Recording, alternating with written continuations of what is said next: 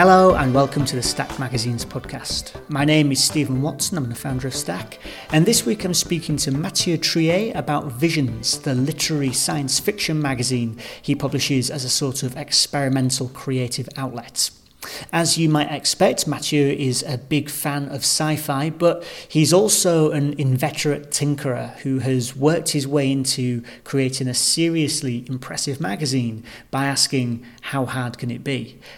Obviously anyone who's made their own magazine knows the answer is it's really really hard.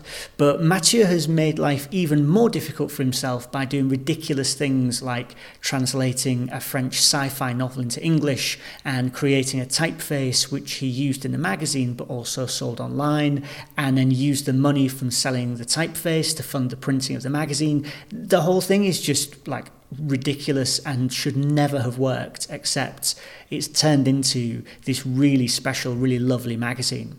All this is done in his spare time outside of his real job as a creative technologist for the BBC. And as he says, it's actually really important that this isn't the way that he makes his money. It frees him up to take risks and do things because he's curious rather than because he necessarily knows that he can actually do them. As I say, it all adds up to a lovely project and it's a great read too. So I hope you'll enjoy this conversation with Mathieu Triay from Visions magazine.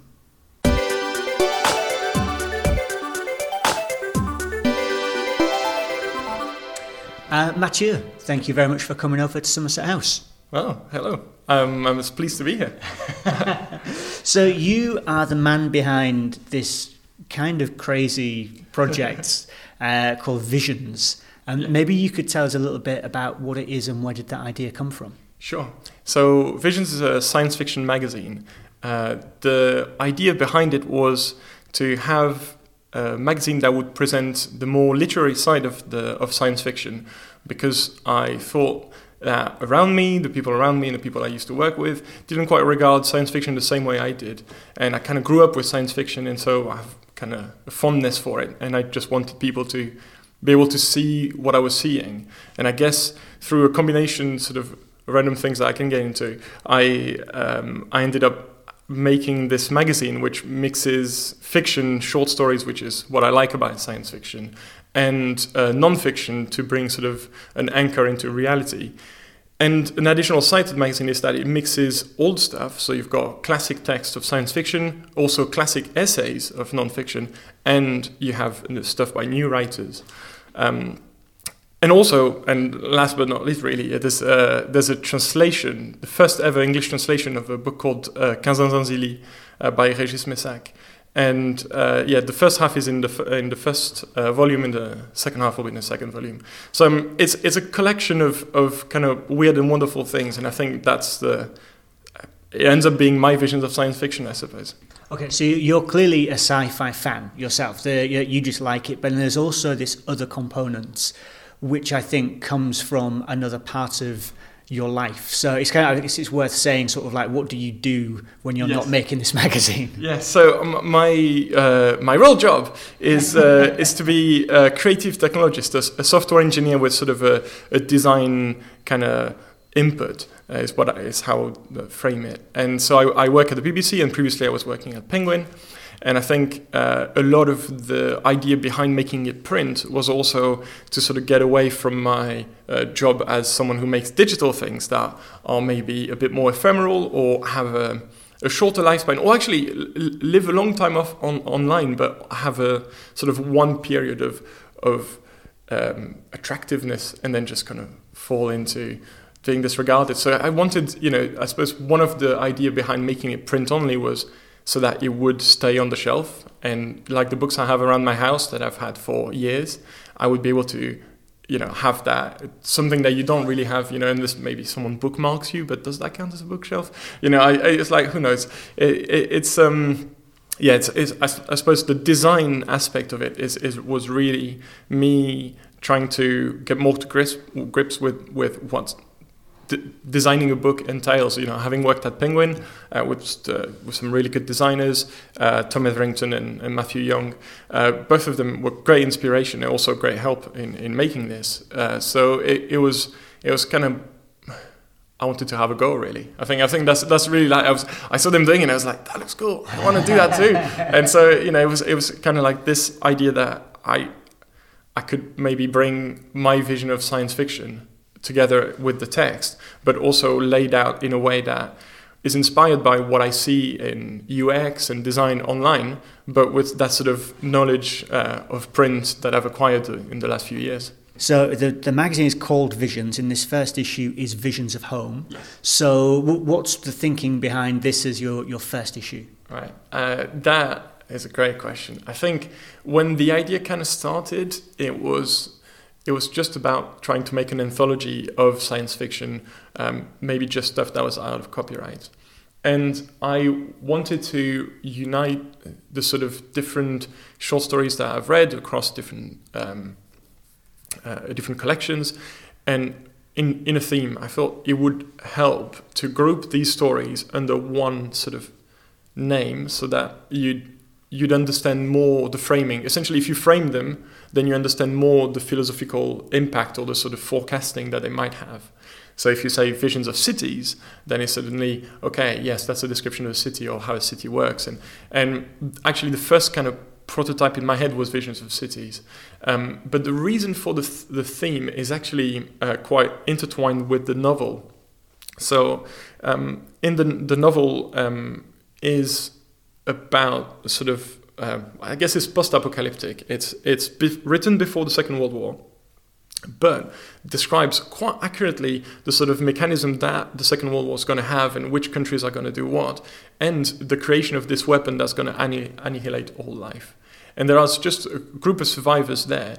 And essentially, it's that idea that they've lost everything, they've lost home, and the second issue is visions of humanity, because the book is kind of arguing that because they're starting from scratch, they're starting a new sort of humanity, that, that it's a different kind of humans.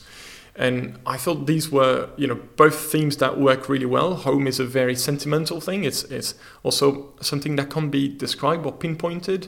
And I was quite keen for the book to be that, to not be telling people what home is, but to be showing an array of visions of what home is. And I think the you know through the books with the little vignettes, there's like you know home is your planet, uh, home is your head, home is your friends, and kind of weaving that in that home is just this bigger concept. And visions of humanity, I think, is, is going to be an interesting thing with AI and robots and things like that. But also, you know, what makes us human um, in an age of digital things?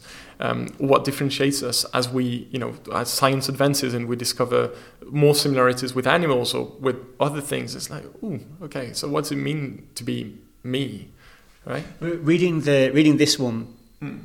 Obviously, I've not seen the second one yet, but reading this one, it really brought it home to me that function of sci fi to reflect us back to ourselves. And the, I mean, obviously that's like that's always there in sci-fi, but I guess when you've got a series of stories which are talking about home, and maybe like you know they tend to set something up as seeming very strange uh, and like you know very very far away, either in the future or like or geographically. Yeah.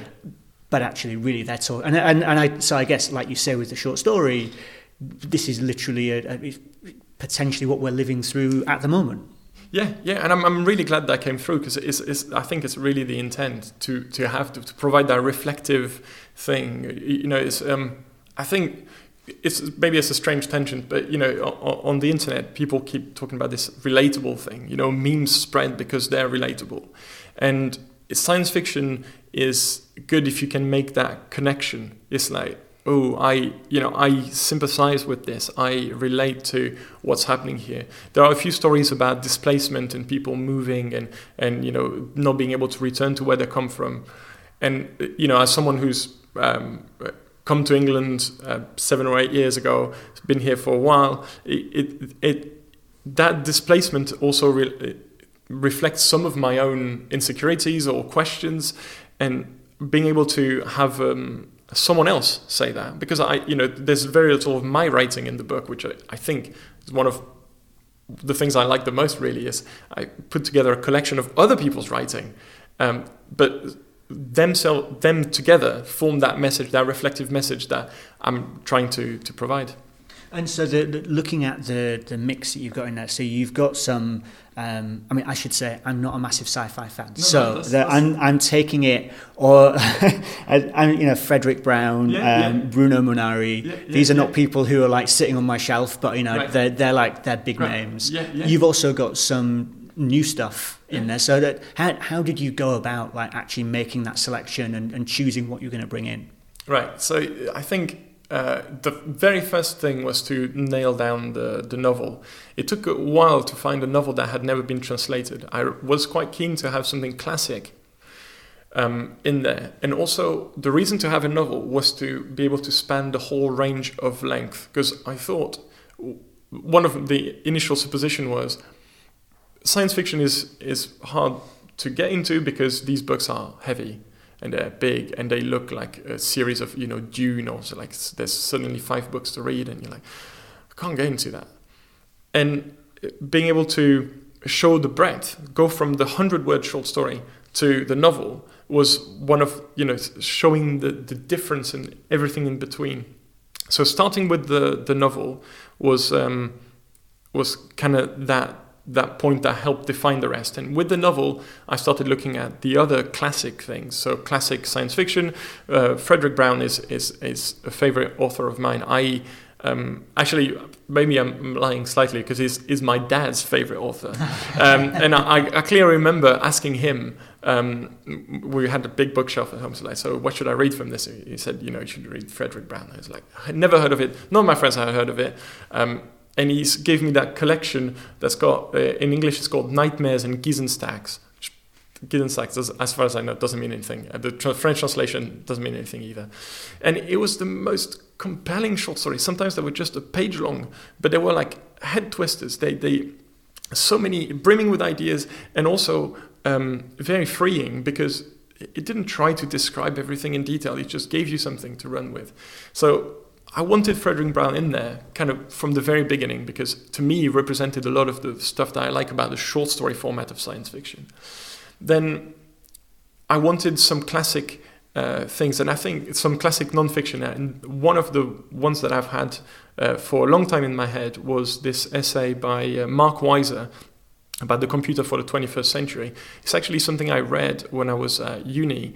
Uh, it was uh, it was a paper that was assigned for for reading in uh, human computer interaction, and he describes that sort of world where computers are all around us and they're ubiquitous. It's the, the term that he is coined ubiqu- ubiquitous computing, and he describes something that we might still think is relevant. So waking up and talking to a, a sort of voice assistant, so Alexa style thing, and having things automated around your house, and that sort of dream was sort of from the 90s, 80s kind of um, Xerox PARC kind of innovation center, and they're still relevant now. And the warning at the end of that piece is that this information, for all the uh, convenience that this technology brings, there's a big, big problem about privacy. And he says it, and he says it, you know, 30 years ago. And I think it's it's brilliant to see how that's still relevant. So that's the sort of classic component that, that I had in my head for, for a while. For the new stuff, that was more of a challenge because I didn't quite know where to start. I had a few friends who had friends who were writers, and I thought, mm, okay, you know, I and I had met them, and I thought, you know, Tom Offland, for instance, uh, I, I had met through a friend from uh, through Tom Etherington, uh, one person who helped with the design, and I thought I, I really liked his style, and I thought, you know, maybe you should write about this. And when his story turned up, uh, it was it's uh, uh, ooh, I, give me the one second, I will find it. The the title is uh, Homesick Doppler Shifted Extraterrestrial Blues, and it, You, you can be forgiven for not having that off the top of your head. no, no, it, it is. I mean, I, I like the. It's like a reference to Bob Dylan. It's a reference to um, to Radiohead at the same time, and it's it's it's really great. And so, I when when I read that, I was like, that, that's the kind of stuff I want in the magazine. That made me more confident in reaching out to other people. So there's someone else, uh, Julia Specht, that um, that I met actually at uh, at uni as well uh, in England, and I, her writing style is so brilliant, so like punchy. It really is um, something that I haven't quite read, and maybe she I hope she forgives me to to make that comparison. But there's something about the sort of um, almost like Bukowski, you know, that sort of very visceral thing, uh, but very true and and and simple. And she takes that um, and makes it her own. It's it's unlike Bukowski, but it's got this so, so, sort of similar uh, feeling into it. So. that was sort of the building same. But the last thing was actually a lot of science fiction magazines have got submissions open and so you can send your short stories. And I thought, you know, there's something quite um, open about that, which the magazine wants to be open. It wants to be an entry point for people who aren't into science fiction like you and who might think, well, actually, I'll give that a go. So I wanted to open that up to the community, I suppose. So I, I had a call for submissions up for a few months, and we had uh, 500 entries. Whoa. And so that's that a that's a lot of reading, up to, up to five thousand words. Uh, so I I I, um, I read a lot of them, most of them. Uh, I had some friends trying to give, give me a bit uh, bit of help with the reading and try sort of triaging, and ended up choosing. Uh, well, first I chose about 100, and I was like, well, that's not going to work. And then from the 100, we went to 10, and from 10 to 5 and so the five I've uh, ended up here. And there's, there's are really like great gems like Dud Planet by Hannah Gerson is a brilliant uh, piece of, of, you know, sort of putting yourself out of, uh, of the planet Earth as a human and looking at it uh, from a different lens. And it, it, it makes things that you know, like pollution, wars, all of that, appear so far and remote, but also so silly mm, uh, and mm. so avoidable. Mm, mm, and and it's it's this that shift in perspective is is is brilliant. So um, it kind of built up like that, sort of from that uh, that novel to the classic stuff to the new writing commissioned from friends and people I knew to the um, um to the submissions. So, so the, the, you've got lots of, of people writing in here, yeah. but the foundation of it was that novel, yeah. which you translated from French into English for the first time, yes. which you just kind of mentioned as like, yeah, I just translated this novel. like I said at the start, this is a bit of a crazy project. This is one of the first crazy things I think. Like, the, I mean, uh, so how do you begin doing something like that? Um, uh, you begin by believing you can do it. I think a lot of that magazine is is me not realizing the the sort of depth in which I am getting into. It's it's a, a lot about this naivety of like. Eh, I'm sure I can yeah, do that. How can it be, yeah, right? exactly. How, I, that's yeah. that's that's literally becomes one of my mottos. It's like how hard can it be? The real the answer is really hard. It's really hard. And I, and the the reason why I think I was able to do something like that. Or if, so, all right. To answer your question, how do you start thinking you can do that. Money, I didn't couldn't pay a translator. Uh, my English, I think, is good enough. I've been reading in English for a long time. Uh, my French, hopefully, is good. I'm born in France. Um, so it, when I read the book, I felt like it was on a level that I felt comfortable with with translating. It's a very um, though it was written in the 1930s, it feels still very fresh in the way it's written. It doesn't use very old words or old style sentences. It's actually very direct. It feels a lot diary-like, so it's it's um, it feels very common essentially. So I felt like I had the tools to be able to translate that.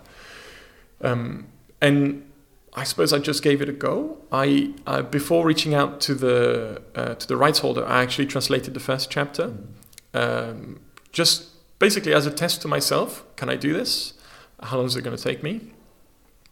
And then to also provide, to show them how serious I was about this.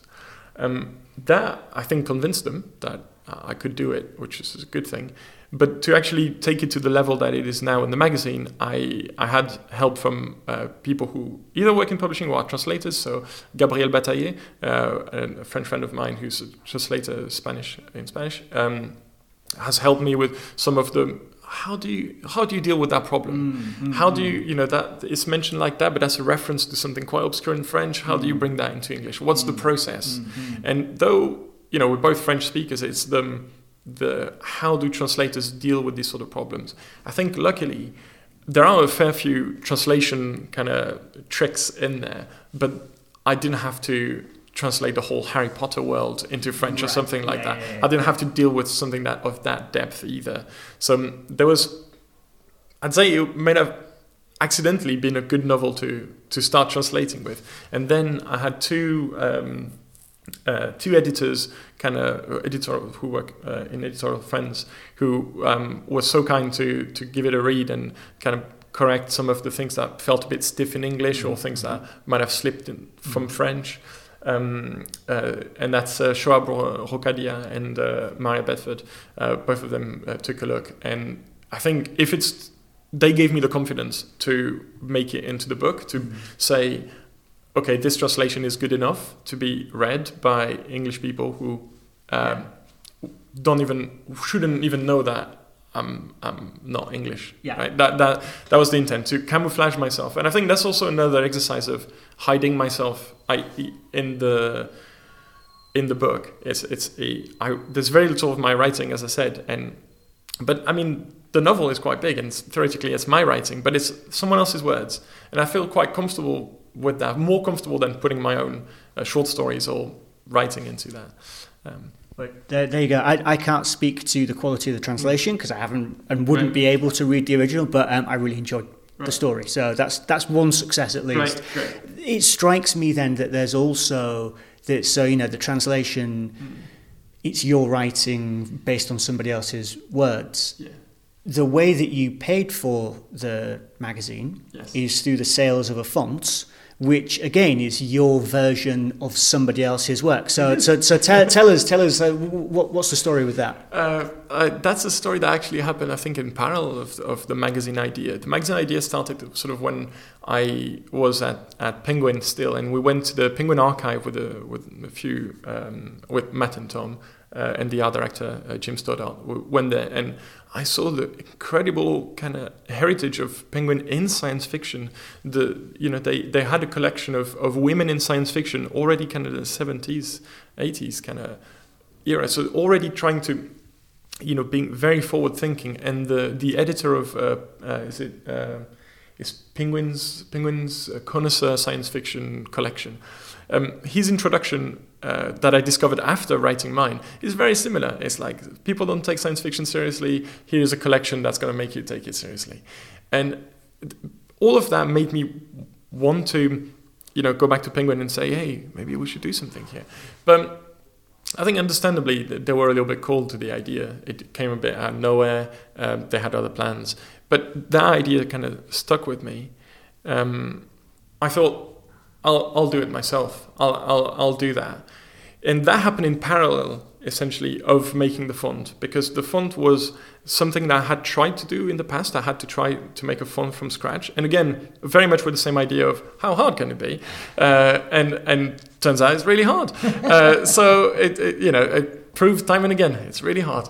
Um, but, and it completely failed the first time. It, it, I, I didn't spend you know a, a, whole lot of time, but it, I did spend some time on it, and it didn't work.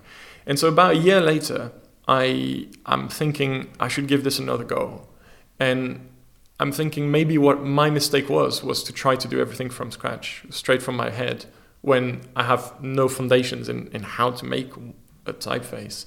So um, I stumbled on this book, which is a, a, collection of short story, I think, created by Hitchcock, uh, and it's got that really striking cover and multi, multiple colors and this typeface, which I look for on the internet.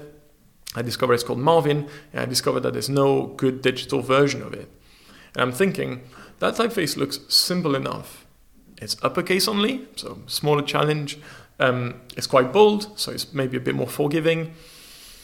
It's got strange shapes, but it's fairly kind of angular. You know, I, I, I thought maybe that's another reason to give it a go, right? Maybe maybe there's something there. So I started working on this, and then I kind of realized that they were complement to each other. The magazine idea and the typeface were could work hand in hand, and it, wasn't strangely it wasn't obvious at all that this was a, a science fiction font. But when I did more research, when I got deeper into the typeface and like type design, I realized all these roots of, of the, the Art Nouveau style was used on all these kind of 70s golden era um, science fiction stuff. So I thought, right, okay, I can use that for the branding of the magazine because the magazine needed something that felt friendly, that felt referential to, to the golden era, but at the same time felt modern. And Marvin itself had a lot of these characteristics. It was a little bit quirky, it was a little bit funny, but at the same time, it can look quite imposing because it's quite like a bold font. So I started linking the two projects slowly in my head, and when I had a when I it took me maybe about a year to finish just one weight of the font, working kind of evenings and weekends, and the magazine had kind of got to by the time I finished the font, the magazine had got to a point where it was becoming real. I was about to uh, sign the rights for the, uh, the novel. I was about to do a lot of big decisions that basically there would be no going back. so I, I, I, I, put it online, and the idea was it would be for the branding, it would serve as of, some sort of publicity, marketing for the magazine, at the same time, a source of income. Initially, I was going to make the font free because I, I thought, you know, who am I to make it paid? But then uh, the time I spent on it, uh, the fact that it supports multiple languages, including Cyrillic, um, made me think, actually, maybe this is worth ten pounds. You know, ten pounds is not that much, and if if you like it and if you use it to make money, if you use it commercially, ten pounds is a reasonable fee, um, even for you know sort of amateur or good amateur level, right? Uh, for ten pounds, you can you can spare that. But I still wanted to make something free, so it's still free to uh, download and to use as a personal thing. Uh, you can, you know, that's that's I wanted that again, like that op- open access to it. But being able to sell it has actually increased the publicity loads. And I made a website for it, which was quite a fancy website. Still is actually. It's been updated. It's even more fancy now because it's got variable fonts and stuff like that. But it was quite fancy, and it got quite a lot of attention in the sort of uh, digital design thing, and that kind of helped me build a sort of um, a sort of newsletter base which I was able to use later on to talk about the magazine. And I ho- hopefully I don't think I've badgered anyone. Really, I've probably sent like two emails a year uh, to these people. Um, but it kind of made me more confident in the magazine because it was like there was a box saying if you want to hear about the magazine, you can tick that, and people ticked that, and I was like, oh wow, okay, people are actually into that. Uh, that that's that was my validation as well. It was it was okay, you know, it's I think shortly I had about 10,000 people download the font and about half of that ticking the visions box. And I was like, all right, okay. I, I, mean, I, am going to stop you because yeah, yeah. I don't, I don't know anything about making a font. Right, right. But I'm guessing that getting 10,000 people to pay 10 pounds is that's not normal. uh, so that's not that's not normal. But I think it's it's it's so that to to make it clear, it's not ten thousand people paying ten pounds. It's ten thousand people downloading it, and I think. Uh, initially, there were maybe 50 people who paid 10 pounds, right, right, uh, right. which, but you know, it's better zero. And but even that, you know, the, the fact that 10,000 people took the time to download, even to use it later, was a, a great uh, commitment already. And there was a second step to that is when I finished this one, I started working already on a. When I realized I wanted to use this for the magazine, I realized it needed to be more flexible. I need to be used to smaller or thinner. So I was like, oh, I need to develop the whole family. And so, really, to test the waters, I put it online. I said, I'm working on this, and I had, you know, I actually had things. It wasn't like a lie, but it was very early stages. And I said, you know, in a few months, there'll be there'll be a family. You can pre-order the family, and actually, some people pre-ordered the family, and the family was more expensive. It was like seventy pounds. I was like, wow, you know, like it, ten people order that. It's like I already have like a thousand pounds kind of to between everything, and it's like, okay, that that can work, you know, and and printing and making a magazine is not exactly cheap. And I had prepared the money on the side just to be sure that you know, in case everything failed, I could still go through through with it, but it oh, the time that it took to make the magazine, the font being online, actually paid for the first print run. Uh, it, it, it, did totally. I didn't quite see it coming. I, and but the validation of it, the idea that people liking it was, um, yeah, was not. I, I, wouldn't, I don't want to say unexpected, but still surprising. You know, it's like I wanted people to like it. I made it so that they like it, but it still, it still feels kind of weird that they actually do. and, and, and, and, I mean, like that's validation, but mm. then also it turns up in a Netflix show. Yeah, yeah, uh, they, it's turned up in a few places now, uh, in where they're wonderful places. So it it's been used in uh, the Umbrella Academy, the new Netflix show, and they use it for the branding of a donut shop, which figures in like a few of the episodes and they've used it so thoroughly and so well as well. They use it inside for the signage. They use it for the posters. I, if the if the designers happen to hear me, please get in touch. I, would love to know. You know, I'd love to know how you how you came to that decision. It was brilliant, and I, totally by accident. I was watching. I was actually doing a bit of work. I put that in the background, as you do with Netflix. Some of the time, you just put it in the background, do a bit of work, or read whatever. And I I was like, I've seen this film before. Yeah. What? Did you think you were just working too hard? I just like, what's going on? I, I, I paused it. I took a picture of of the screen. I was like, what's going on? And that, and then I kept watching. I was like, it, it keeps coming up. That's mad. And then a few weeks later, I had a friend uh, from work who got an, an email from uh, West Ham for season tickets. Turns out they used it in the stadium they used it on like big banners to sort of arc back to all the players. And there's this wonderful Instagram called, uh, I think it's called One Shilling, which is about football programs from the 70s, 80s. And great use of typography, great use of colors. And one of them, I think it's for the Wolverhampton Wolves. I'm, my football is not. Wolverhampton Wanderers. Okay. Also called Wolves. Oh, okay. Well, they used they used Marvin uh, in the 70s for some of their programs, and I think someone in West Ham must be looking at that and being like, "Ooh, that's a great typeface. We need to make that reference to sort of all the players. Let's um, let's use that." And that's used like probably the biggest it'll ever be used. It's a banner in a stadium, um, and so that's all great. And and I I think I'm happy to say this in a strange way. It's the license is fairly open. It's really you can do anything as long as you don't use it in broadcast, so you don't use it for titles and stuff like. That, in which case, you need a custom license, which um, you know some people have gotten in touch about. But the people from Netflix or the people from West Ham didn't need to do that because this props goods fine you know you're not you're not you're, you're selling it you're using it to promote you're not using it to make money out of that banner and I think that's great that they were able to get that for like ten or twenty quid. I don't yeah, know, you know, yeah, it's yeah. it's and and to the feeling I get from it is is great. And I'm able to say this because I'm not making a living out of making fonts. I suppose I would have a very different opinion if that was my living. Yeah.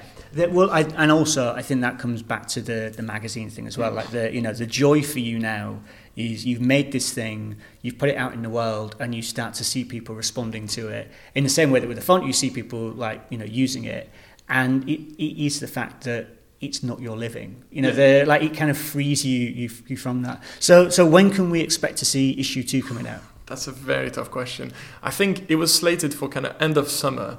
Uh, I think I can stretch the end of summer until end of August in my in my head. I'm I'm still hoping to get, to get there, but there are um, there are some interesting challenges. Particularly, what turns out to be really hard in there is not so much the commissioning, which you have a lot of control over is the licensing, mm-hmm. getting the the sort of classic pieces and get that checked out and get the permissions done.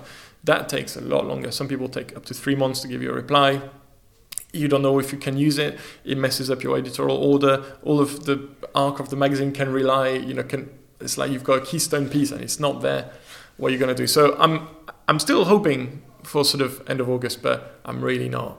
Uh, putting my you know putting my name behind that right now. It, it's it, you know it, I think that's another joy of it is it's a thick book, um, and the other one I expect to be just as thick, and they work together in tandem. They don't rely on being published every month or every week or or every quarter, or whatever. They I wanted them to be sort of biannual. That was the sort of idea, but I like the idea that I can be flexible about it. It can be seven months, it can be eight can be four. Yeah.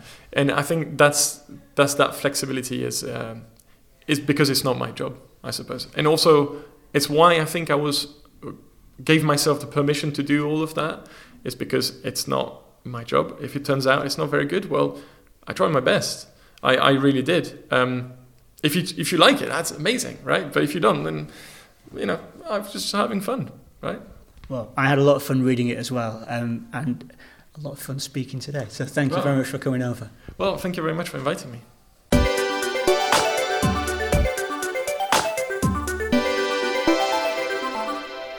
Okay, that's all for this week. I think it's totally fascinating the way Mathieu has worked on this project, bringing his own creativity to bear on other people's work. So, whether it's the writings submitted by authors, or the French novel he translated, or the Marvin typeface he updated, it seems to speak to a particular part of his personality, and it's led to this really special and really unique magazine. I'm very pleased to say that we have issue one of Visions available to buy in the Stack shop. So if all this sounds like the sort of literary science fiction you want in your life, head over to stackmagazines.com forward slash shop to pick up a copy for yourself. We've also got lots of pictures on there and more information. So even if you're not buying, go and take a look to get a better idea of what this lovely magazine is all about. We're releasing this episode on Good Friday 2019, so if you're listening to it as it's first released, I hope you're having a happy Easter break. And if you've got any long drives to family or quiet bits of time away from work, take a look in the podcast archives for lots more conversations with independent magazine makers. Just search for Stack Magazines wherever you get your podcasts. And of course, if you follow us while you're there, we'll be able to deliver our future episodes as soon as they're ready. Thanks very much for listening to this one, and we'll be back with another episode next week.